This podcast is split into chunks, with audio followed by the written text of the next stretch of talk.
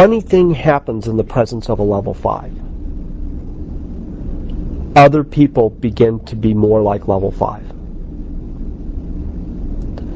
And when we look, we, we, we were able to look at the management teams broadly in these companies as well as at the very top.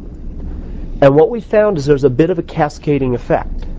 That you'd have a level 5 leader who would start to build a level 5 management team.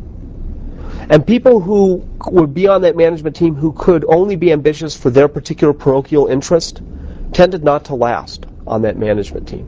People who could argue and debate and yell and scream for the best answer rather than for their personal best answer or for the sake of being right tended not to last on the management team.